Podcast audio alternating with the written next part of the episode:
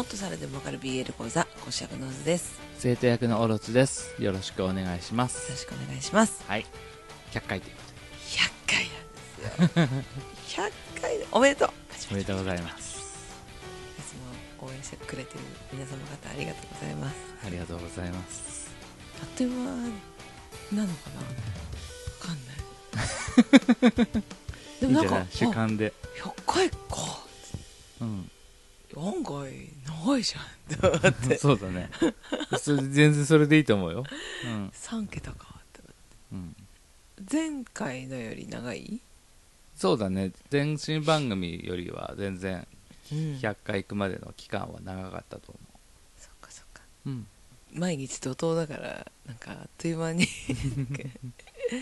あ100回かって感じでびっくりして。いろんな暮らしの流れの中でこの番組の収録もあってそれが今回100回目を迎えたってだけだよね、うんそうだね、うん。まあ今後も多分変わらずにね やってくまあ、やれる限りはっていうことで。ありがとうございます、はいよろしくお願いします、あのちなみになんですけどはい。前回あの森の熊さん冬眠中もう無理だって言ったじゃないですか。はい。けなげにちゃんと見てます。そんなに苦行みたいにするなら見なくていいと思うけど。3話まで見てでもねやっぱプレミアム版がねうん。あるじゃないですか。はい。話に全然ついていけなくなる。あそれはだろうね。さすがに。展開するよね。そのじゃれ合い中みたいになるんだけどさ。えお風呂のシーンいつ入ってきたのかな？みたいな。なんだ。えー、来週どうなっちゃうの？からの次の話なわけじゃん基本的に、うんそうそう知らんよねだからその 山場を見てないから。そうなんですよ。うん。発情期を迎えたクマさんシャワー水風呂浴びに行っておおじゃれ合いになっていついつ来た？大丈夫？つって 何があったの大かな？丈夫ってだって見てねえんだから大丈夫？はあなただよ 何があったのかな？ね。すごい。広告多いってコメントするキッズみたいなね。これはね。あれ払ってねえからそれしょうがない。プレミア見るしかないかもしれない。ハマってるやんけ。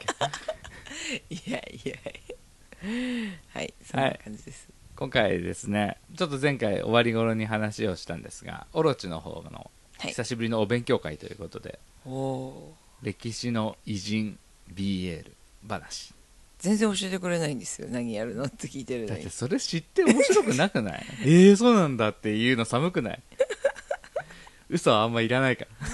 え いやいやいや。いらないかへえと言わないよ。そうさっき聞いてね楽しみにしてたんですよって言えるかもしれそのリアクション邪魔だしね。そうなんだよねっていうの。ないはあ。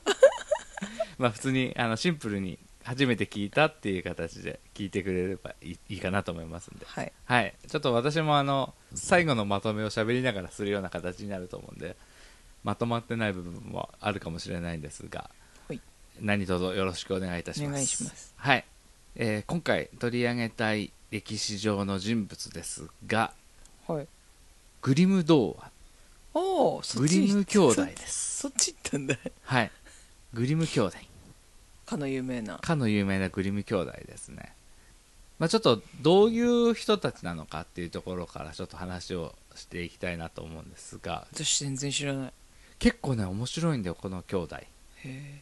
ちなみにグリム童話どんなのありましたっけ？まあ有名なのだと白雪姫とかシンデレラとか、そう有名な童話だよね。うん。うんうん。童話作家うんとしてイメージする人が多いと思うんですけど、はい実はもうすでに間違いがあります。え？童話作家ではありません。だってよく出てくるじえっとねややこしいんだけどこの人たちっていうのはその土地土地で伝わってる民話みたいなものを収集して編集した人たち。ゃんへえ日本でいうところの「遠野物語」を編集した柳田国夫っていう人がいるんだけど、はい。まあ、やってることでいくとあの人「ゲゲゲの鬼太郎」の。水木？水木しげるとかもちょっとそういうことはやるんだけどでも脚色するじゃん。うん。まあそれが良さなんだけどそういうことはなるべくしないようにしよう。ほって徹底的にまとめてそのまま出そうとした人。うほう。なぜそういうことをしたのかっていうことも含めてちょっと話をしていきたいと思います。はい、はい、兄ヤーコブ・ルートビヒ・カール・グリム、待って。ちょっと待って。まあ、ヤーコブヤーコブ？お兄ちゃんの名前ね、はい。で弟ビルヘルム・カール・グリム、まあどビルヘルム。もう一回。兄ヤーコブ。ヤーコブ・ルートビヒ・カール・グリムさん。うん。とビルヘルム・カール・グリムさん。ヤーコブとビルヘルム。はい。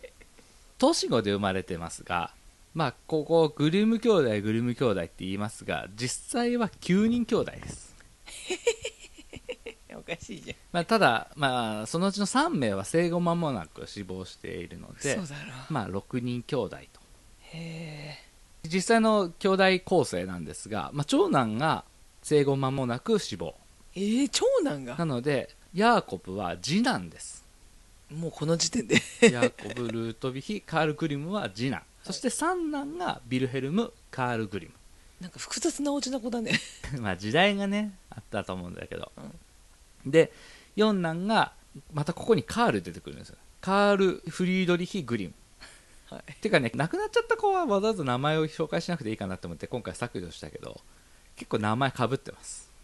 嘘だ。ろ多分亡くなっちゃった子の名前にあやかってみたいな部分もあるのかもしれない。ああ、うん。なるほどね。で五男フェルディナント・フリップ・グリム。六男はルートビヒ・エミール・グリム。そして七男は生後間もなく死亡しているんですが次に長女が生まれます。やっとここで。初めて。シャルロッテ・アマーリエ・グリムさん。もうシャルロッテって時点でちょっと気合入ったんだなって感じしない？そうだね。待望の女の子って感じだよね。で八男が、まあ、生後間もなく死亡っていうことで五男一女ヤーコブビルヘルムカールフェルディナントルートビヒシャルロッテっていう6人のはい兄弟ですがそのグリム兄弟として挙げられるのはヤーコブとビルヘルム2人。ちなみになんですが6男のルートビヒさん。はい。この子は後半挿絵を担当してます。なので人によってはグリム兄弟っていうと2人ではなくて3人を指すっていうさらにさらになんですけどそのルートビヒのお兄ちゃんベルヘルムの弟の弟フェルディナント・フィリップ・グリムさんは実はグリム兄弟とは別の童話作家でだけどずっと歴史の陰に埋もれててどかわいそう。2020年にあれこれグリム兄弟の弟じゃねっていうことでドイツで再販っていう形でその人が編集した童話が出版されてます。かわいそう まあちょっとねお兄ちゃん有名でその後の弟ってさ結構中津飛ばずだったりするじゃん。窪塚洋介しかりさ最近だと菅田将暉しかりさ。やめろ。その弟って基本的にこうパッとしないっていうのはあるじゃん、うんまあまあうん、そういう感じだと思います。かわいそう。まあ今回はなのでお兄ちゃんと弟そのヤーコブとビルヘルムに焦点を当ててお話を進めていきたいと思うんですがはい。兄ヤーコブは体が丈夫で資料集めや現地調査など自らの研究だけでなく対外的な社会活動にも非常に精力的な性格。童話作成のための収集活動を担当したほかウィーン会議に出席するなど外交官の仕事をこなすなど活動的な性格の反面頑固な一面もあり実はあまり社交的な性格ではなかった。うん。生涯独身。ああなるほど。そして弟ビルヘルム。ビルヘルムは持病に喘息と心臓の病気を抱えあまり丈夫な体ではなかった。控えめで慎重な性格で詩や音楽絵など芸術面での才能があり童話収集をまとめる際に文章や体裁を仕上げたのは弟。生涯独身だった兄とは対照的に非常に社交的な性格。幼なじみと結婚。こういう兄弟です。全く正反対。設定が多すぎるよ。さらにここから重いです。ヤーコブ11歳。ビルヘルム10歳の時に法律家だった父が亡くなってしまいます。ほそれまで裕福な家系でしたがさらに母も彼らが独り立ちする前に亡くなってしまったため兄弟2人は自分たちの学業や研究と並行しながら家庭を支え弟妹たちを成人させていきました。うすごい。グリム兄弟は13歳で高等中学校に途中入学し6時間の授業に加ええー45時間をラテン語やフランス語の自習に使い毎日10時間も勉強に充てた。その能力と努力が認められ2人は学校の卒業を待たずしてマールブルク大学入学の資格が認められた。強すぎるだろ。あれじゃん。エドワード・エルリックじゃん。そうだね。飛び級です。兄弟2人で。そうだね。エドワード・エルリックだね。あ あれなんだって。お兄ちゃんの方が小柄。弟の方が大柄なんだ。エドワード・エルリックじゃん。イメージしやすいですね。すごいでしょ。でグリム兄弟のその幼少期っていうのは全ヨーロッパで激動の時代でした、うん2人が生きていた頃ドイツという国はまだ存在してなくて11世紀以降神聖ローマ帝国っていう国が名前だけはあったんだけど、まあ、結局宗教の派閥争いとかそういうので内乱がすごい多くてはい。なかなか一つの国家としてまとまることができませんでしたさらに19世紀初めにはそこを突かれてナポレオンに征服されちゃって国がもう滅んじゃいます。うん。国として一つにまとまってないことの弱さを強く実感してこのままじゃいけないこの国のためにどうにかしなくちゃいけないって思ってその中でよりどころとして選んだのが言語と精神文化。うん。言語っていうのはドイツ語っていうものを一つの言語としてまとめることうん。あと精神文化っていうのがこの童話集を作ること、うん。まあ分かりやすい感じでいくとさなんだろう。子供の頃こういう遊びしたよねとかさそういう話って大人になってめっちゃ盛り上がるじゃん。うん。分かる分かるっつってハイパーヨーヨーねっつってさ。なるじゃん。うん。そういう共通の話題を作ることとそれをするためにまず標準語はなんじゃれほとかさアクセントとかそういうものについてもまとまってなかったのよこの時代。実は。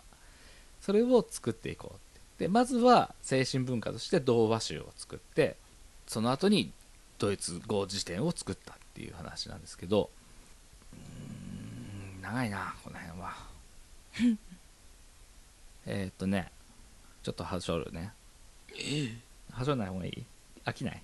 大丈夫？えはい。いい？エドワード・エルリックで再生してるから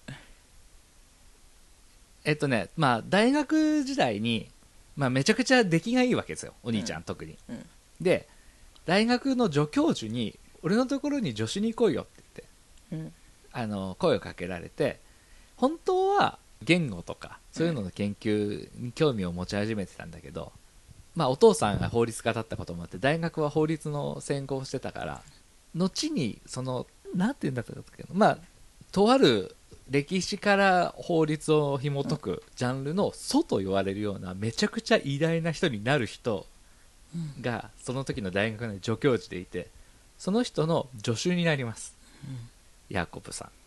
まあいやいやなんだけどね。うん。内心。ただそこで結局お前が観念固定観念とか言うけど観念の中でこねくり回したものよりも事実の方が全然優先だから。そっちの方が上だから徹底的に事実を調べた方が効率いいからっていうことを教わるの。うん。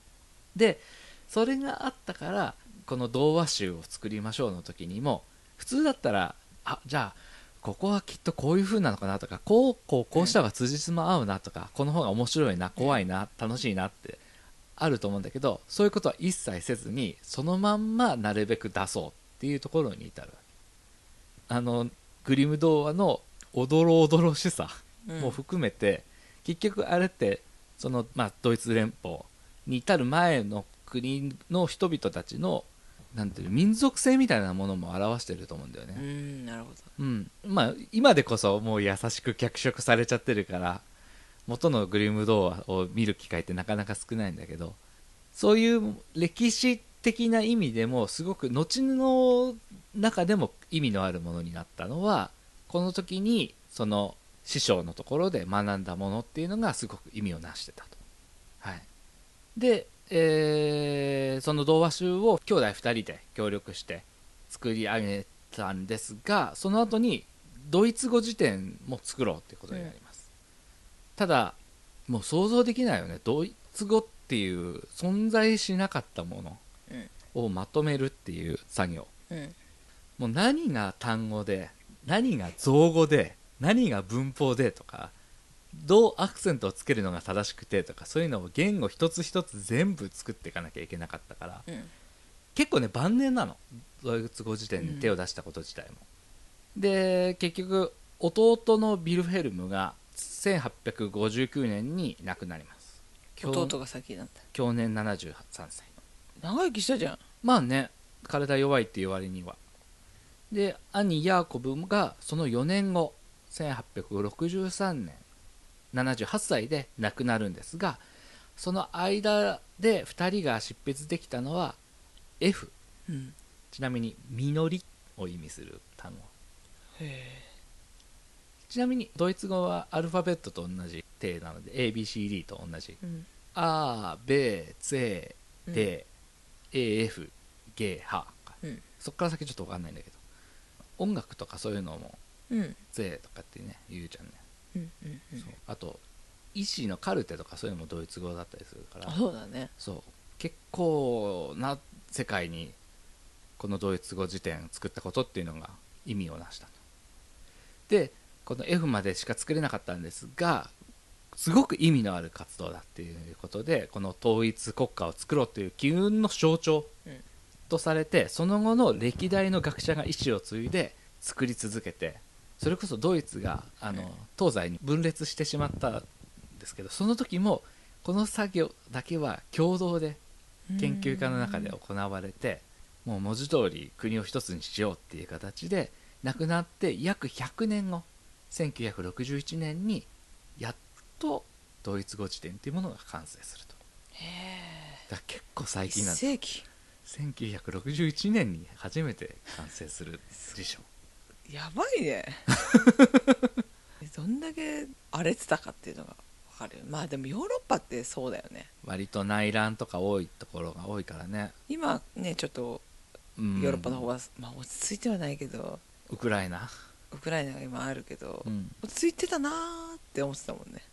EU とかできた時ぐらいにはね一旦落ち着いた風になってたけど結局あれも全然違ったしね、うん。うん、へえんか全然思ってたのと違ったグリムさん。そう結構意外だけど偉大な。そんななんか簡単に言っちゃいけない人だっ そうだからねはしょりにくいんですよ。たうん。でさっきそのさ師匠のところで学んだって言ってたじゃん。その大学進学したわけですよヤーコブさん先に。その時にそれまでねヤーコブとビルヘルムは当然同じ家なんだけど同じ机で勉強をして同じベッドで寝てもう何をするにもいつも一緒だったえどういうことじゃん。ちなみに師匠は女ですか？えっと男です。なんだよ。ここの 1話全じゃねえのかよ。まんまってわけにはいかないですけど。なんだよでももしかしたらあれかもね。荒川先生はモデルにしてたかもしれないね。うん。それはすごい思った。うん。多分舞台としてもあっちの方だよね。そうだね。多分。うん。そのオートメイルとかさう、ん。やっぱ機械文化うん。があるのはドイツの産業革命みたいなあれなのかね。まあ産業革命自体はイギリスだけど。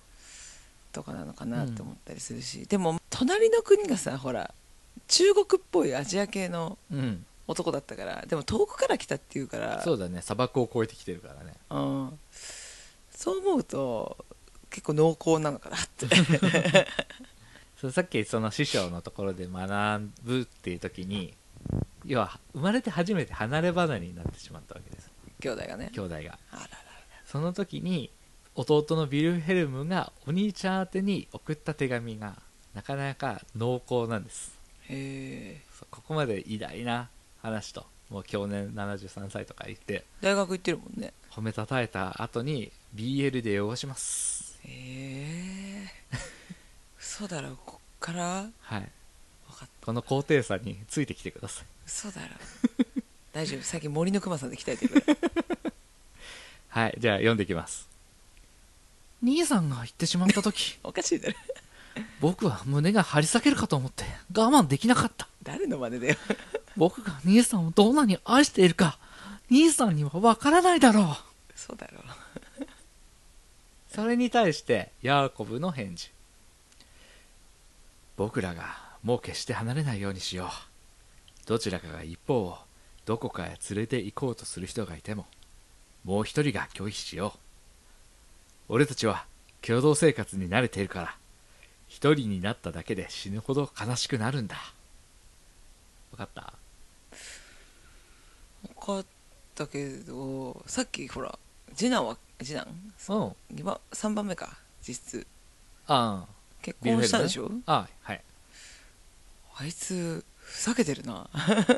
あ大丈夫です。あのビルフェルム幼なじみと結婚してます。うん。あちょっとここだからあれと違うね。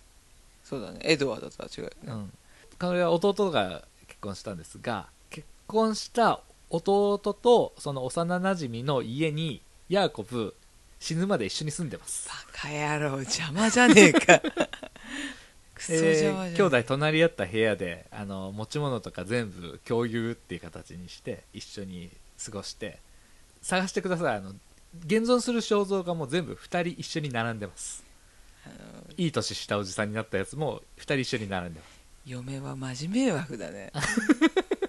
まあ分かって結婚してるんだもう分かって結婚したでしょ、そそれはもう物心ついた時から一緒にいる2人のうちの1人と片割れて結婚してるから。まあしょうがないな。ウィンリーは分かってくれるだろただちなみにこの嫁さんうはい。グリム童話を作る上では多分一番厚労省、そうなんだ、うん私この間こういう話聞いてきたよ的なやつめちゃくちゃネタ持ってきてくれた奥さんらしいよ。どこで働いてんだよ。井戸端会議で聞いてくるんじゃない？井戸端会議でそんなあんなぐらい話聞かねえだろ。うそういうのが行き交ってた地域だったんだよきっと。なるほだからそういう話ばっかりなんだよ。どまあ娯楽もなさそうだしな。そうね。ちなみに出版してめちゃくちゃクレーム来るんですよ。まあそれはしょうがないな。内容的に言ってもじゃん暴力描写じゃない。の暴力描写に関しては基本的にもうそのままやるっていう体でやってたからや。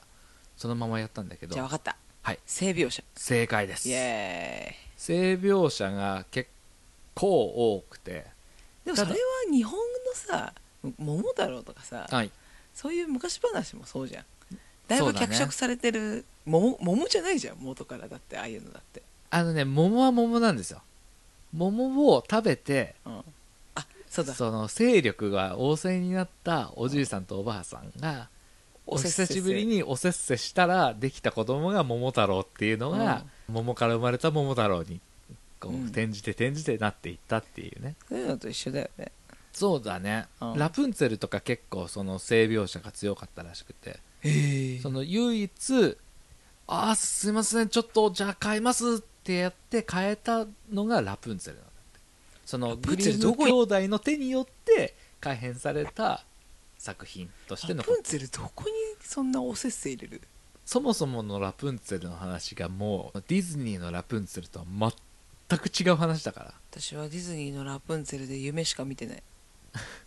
俺昔のアニメのラプンツェル一回見たことあるけどまあそれも当然改変されてんだけどそれはお母さんが妊娠をしててお腹の赤ちゃんいる時に、隣の庭にあるラプンツェルが食べたいっていう。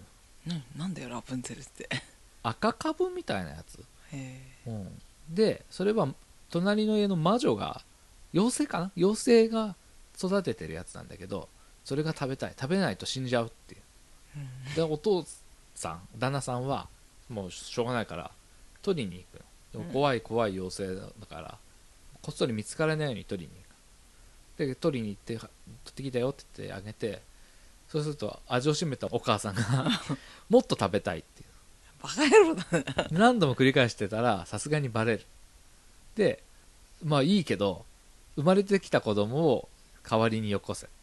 へラプンツェルと名付けてやるって。でそれに言われてお父さんはあまりの怖さに「はいいいです」って言って大量のラプンツェルもらって奥さんに渡す。えすげえ。約束通り生まれた子は取られちゃう。それで幽閉されるっていう話からたまたま見つけた王子様がみたいなそういう感じの話になってたのが、あのディズニーの形になったからもう全く塔に幽閉された女の子っていう共通点しかないっていう、本当だね。なんラプンツェルっていうのは何なのって。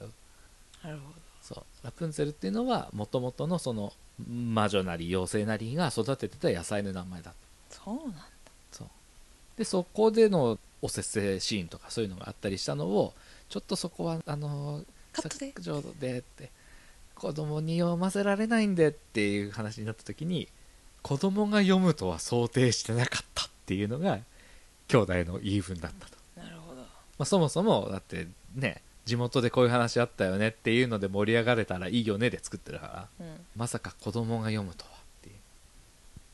民話集みたいな感覚だったのかもねもしかしたら、もうそれこそ本当に「遠の物語」みたいな。